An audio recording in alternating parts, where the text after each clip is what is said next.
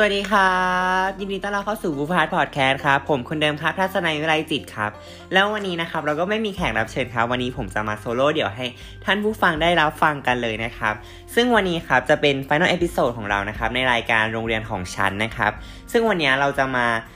ย้อนรอยนะคะฟังตั้งแต่เอพิโซดที่1ถึงเอพิโซดที่7นะครับซึ่งวันนี้เราจะมา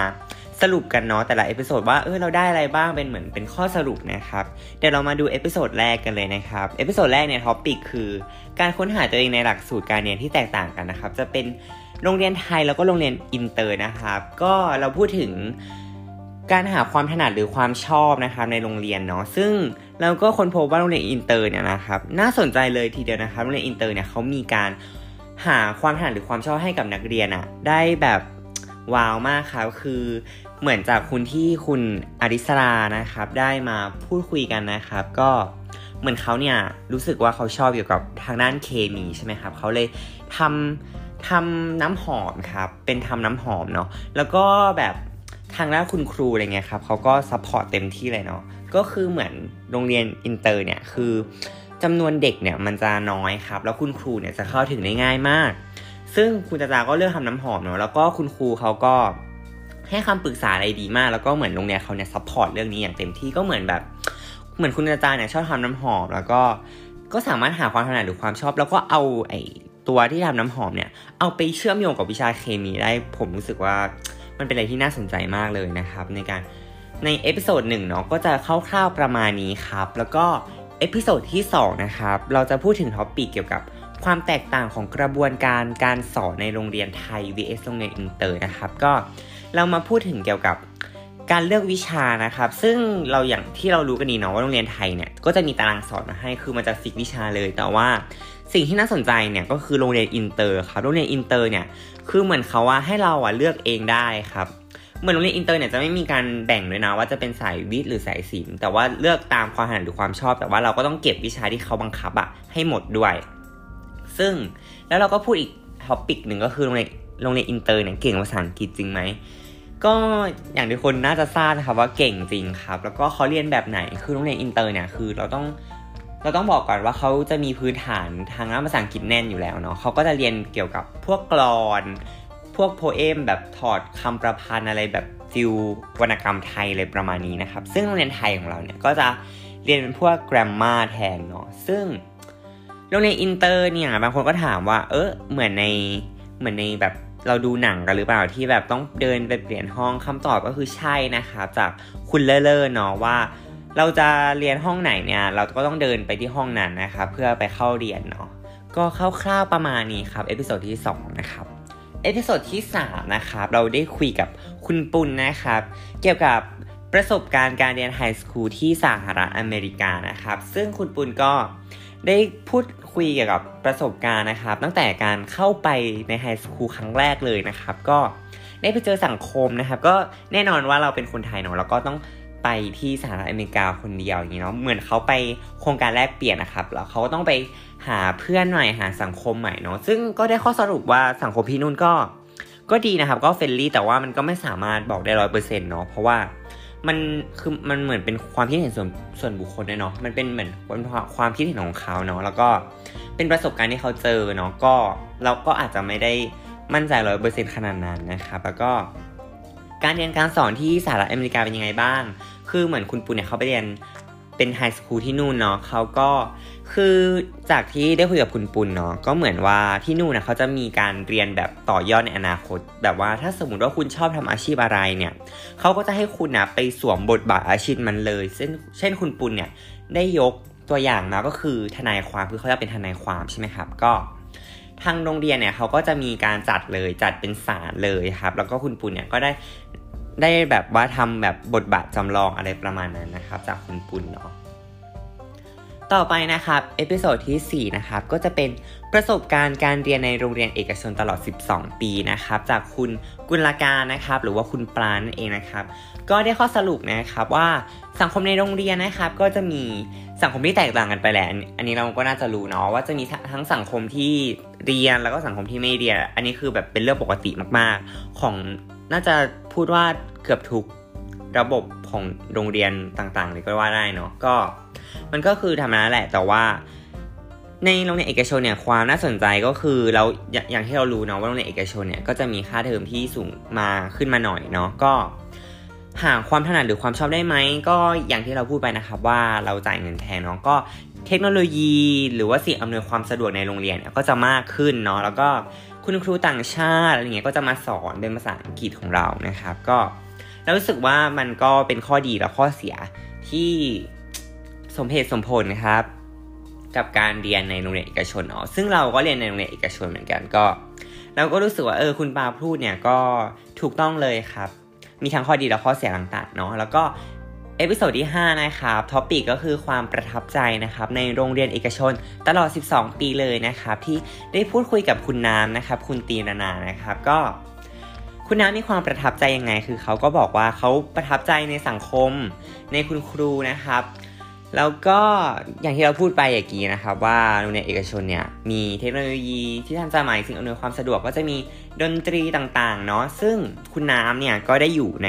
สายศิลป์ภาษานะครับก็คือศิลป์ฝรั่งเศสเนาะก็สายศิลป์ภาษาของคุณน้ำเนี่ยก็ได้มีอะไรน่าสนใจมากเลยทีเดียวนะครับเขาได้ทำกิจกรรมต่างๆนะครับได้ไปเรียนรู้นะครับวัฒนธรรมประเพณีของทางฝรั่งเศสนะครับได้ไปทำเครปได้ไปแล้วก็มีกิจกรรมนะครับที่แบบมีแลกเปลี่ยนนะครับได้ไปแลกเปลี่ยนที่ฝรั่งเศสด้วยเนาะก็เรารู้สึกว่ามันเป็นประสบการณ์ที่น่าสนใจเลยทีเดียวนะครับแล้วก็การเรียนภาษาอังกฤษของโรงเรียนเอกชนเนี่ยก็เราก็ต้องพูดว่าโรงเรียนเอกชนของผมแล้วก็คุณน้ำเนี่ยเป็นโรงเรียนคริสต์นะครับก็แสดงว่าเขาก็จะมีการเรียนภาษาอังกฤษที่เข้มข้นเลยทีเดียวนะครับก็วิชาที่เรารู้สึกว่าเราชอบเนาะคือภาษาอังกฤษอ่ะมันจะมีเป็นภาษาอังกฤษพื้นฐานแน่นอนเราจะเรียนพวก grammar นะครับแล้วก็มี sub-ing ครับก็จะเป็นภาษาอังกฤษเพิ่มเติมที่เรียนพวกการใช้ในชีวิตประจำวันนี้ซึ่งภาษาอังกฤษเพิ่มเติมเนี่ยคุณครูต่างชาติจะมาสอนเนาะแล้วก็จะมีเป็นคณิตศาสตร์ภาคภาษาอังกฤษวิทยาศาสตร์ภาคภาษาอังกฤษแล้วก็สังคมภาคภาษาอังกฤษครับผมรู้สึกว่าน่าสนใจเลยทีเดียวนะครับ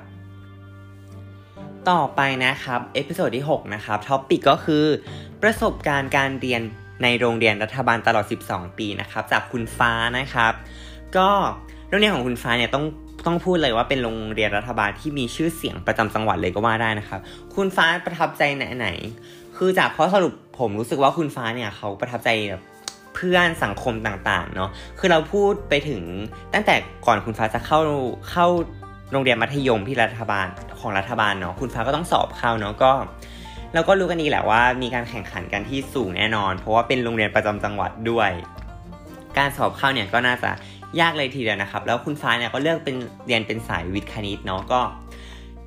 ก็เราก็รู้สึกว่ามันก็ตอบโจทย์กับคุณฟ้าดีนะครับแล้วก็โรงเรียนรัฐบาลเนี่ยก็คือมีทุนสนับสนุนให้กับนักเรียนได้เยอะจริงๆนะครับสิ่งอำนวยความสะดวกผมรู้สึกจากที่ผมได้พูดคุยนะผมก็รู้สึกว่าสิ่งอำนวยความสะดวกเยอะนะครับเพราะว่าเหมือนมีบุคคลที่เรียนจากที่นั่นแล้วก็จบมามีชื่อเสียงมากมายครับแล้วก็มาเหมือนมาบำรุงโรงเรียนอะไรแบบนี้เนาะอย่างที่เราดูกันดีแล้วก็เอพิโซดที่7ครับความแตกต่างระหว่างโรงเรียนรัฐบาลและโรงเรียนเอกชนที่เราได้พูดคุยกับคุณฟ้านะครับแขกรับเชิญคนเดิมนะครับว่าโรงเรียนเอกชนเนี่ยมองเรียนรัฐบาลว่าเด็กเรียนเก่งจริงไหมจากที่ได้พูดคุยผมรู้สึกว่าจริงครับโรงเรียนรัฐบาลนี้เรียนเก่งจริงแล้วก็แต่ว่าสิ่งที่ผมได้จากการคุยกับคุณฟ้าครั้งนี้แล้วก็ประหลาดใจนะครับก็คือโรงเรียนรัฐบาลเนี่ยก็มองโรงเรียนเอกชนว่าเรียนเก่งเหมือนกันเพราะว่าโรงเรียนรัฐบาลมองว่าโรงเรียนเอกชนเนี่ยมีความคิดที่อิสระและเปิดกว้างมากกว่านะครับสิ่งอำนวยความสะดวกต่างๆแบบเหมือนเข้าถึงได้มากกว่าเนี่ยเขาก็เลยคิดว่าโรงเรียนเอกชนก็เรียนเก่งแต่ผมรู้สึกว่าก็โรงเรียนรัฐบาลก็น่าจะเรียนเก่งกว่าอยู่ดีนะครับกิจกรรมต่างๆของเรียนเอกชนและเรียนรัฐบาลนะครับจากที่คุยกับคุณฟ้ามาผมรู้สึกว่ากิจกรรมมันคล้ายๆกันเลยนะครับกิจกรรมที่ผมประทับใจของโรงเรียนเอกชนนะครับก็จะเป็นการทำสินค้าแล้วก็เอามาขายในตลาดของโรงเรียนซึ่งโรงเรียนของคุณฟ้าก็มีเหมือนกันนะครับโรงเรียนรัฐบาลของคุณฟ้าก็มีเหมือนกันแล้วก็วิชาภาษาอังกฤษหรือว่าวิชาที่เป็นภาคต่างประเทศนะครับก็โรงเรียนเอกชนของผมเนี่ยก็จะมีครูต่างชาติมาสอนเนาะส่วนโรงเรียนรัฐบาลของคุณฟ้าก็มีครูต่างชาติมาสอนเหมือนกันนะครับแต่ว่าโรงเรียนเอกชนของผมเนี่ยจะมีประมาณ12ห้องครับแล้วก็โรงเรียนของคุณฟ้าเนี่ยจะมี16ห้องเลยครับก็ค ร่าวๆก็ประมาณนี้นะครับส่วนวิชานะครับของโรงเรียนเอกชนและโรงเรียนรัฐบาลเนี่ยผมมองว่าคล้ายกันครับแล้วก็ห้องเนี่ยก็จะมีห้องกิฟเต็ดห้องสายวิทย์คณิตห้องสายศิลป์แล้วก็ห้องสายภาษาอังกฤษหรือว่า English Program นะครับผมรู้สึกว่าใกล้เคียงกันเลยทีเดียวครับก็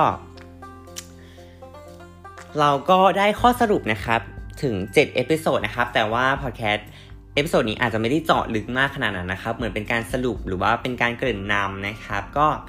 ถ้าใครอยากที่จะรู้รายละเอียดเพิ่มเติมหรือว่าอยากเจาะลึกมากขึ้นนะครับก็ลองเข้าไปดูเอพิโซดต่างๆเลยได้เลยนะครับซึ่งวันนี้ครับผมก็มีท็อปิกที่น่าสนใจมาเราให้ท่านผู้ชมฟังครับก็คือเหมือนผมเนี่ยได้ไปพูดคุยกับผู้ที่มีความรู้ทางด้านนี้หรือว่าผู้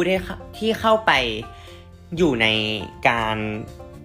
ในระบบการศึกษานี้จริงๆเนาะเป็นมาสเตอร์นะครับของโรงเรียนของผมเนาะคือเขาได้เป็นตัวแทนนะครับจากโรงเรียนต่างๆมากมายเลยครับแล้วก็ผมได้ข้อสรุปอย่างหนึ่งก็คือผมมาอยู่ในจังหวัดเชียงใหม่ใช่ไหมครับแล้วก็มาสเตอร์ก็บอกแบบว่า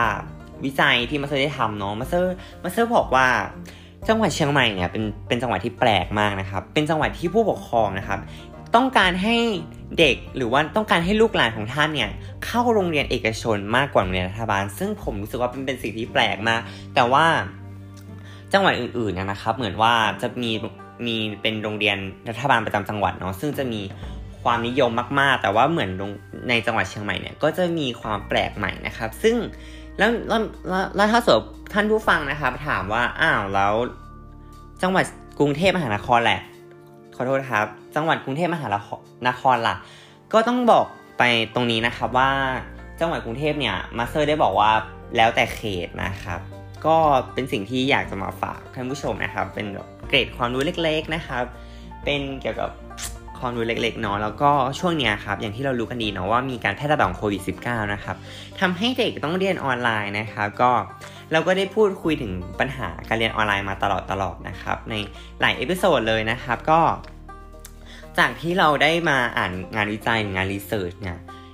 การเรียนออนไลน์เนี่ยเด็กไทยต้องเจอกับปัญหาอะไรบ้างคือเยอะมากนะครับการปวดตาปวดเมื่อยปวดหลังถึง 79% นะครับความเครียด 74.9% นะครับการบ้านเยอะครับส่งผลกระทบกับการพักผ่อนนะครับตั้ง 71.6% นะครับความเบื่อหน่าย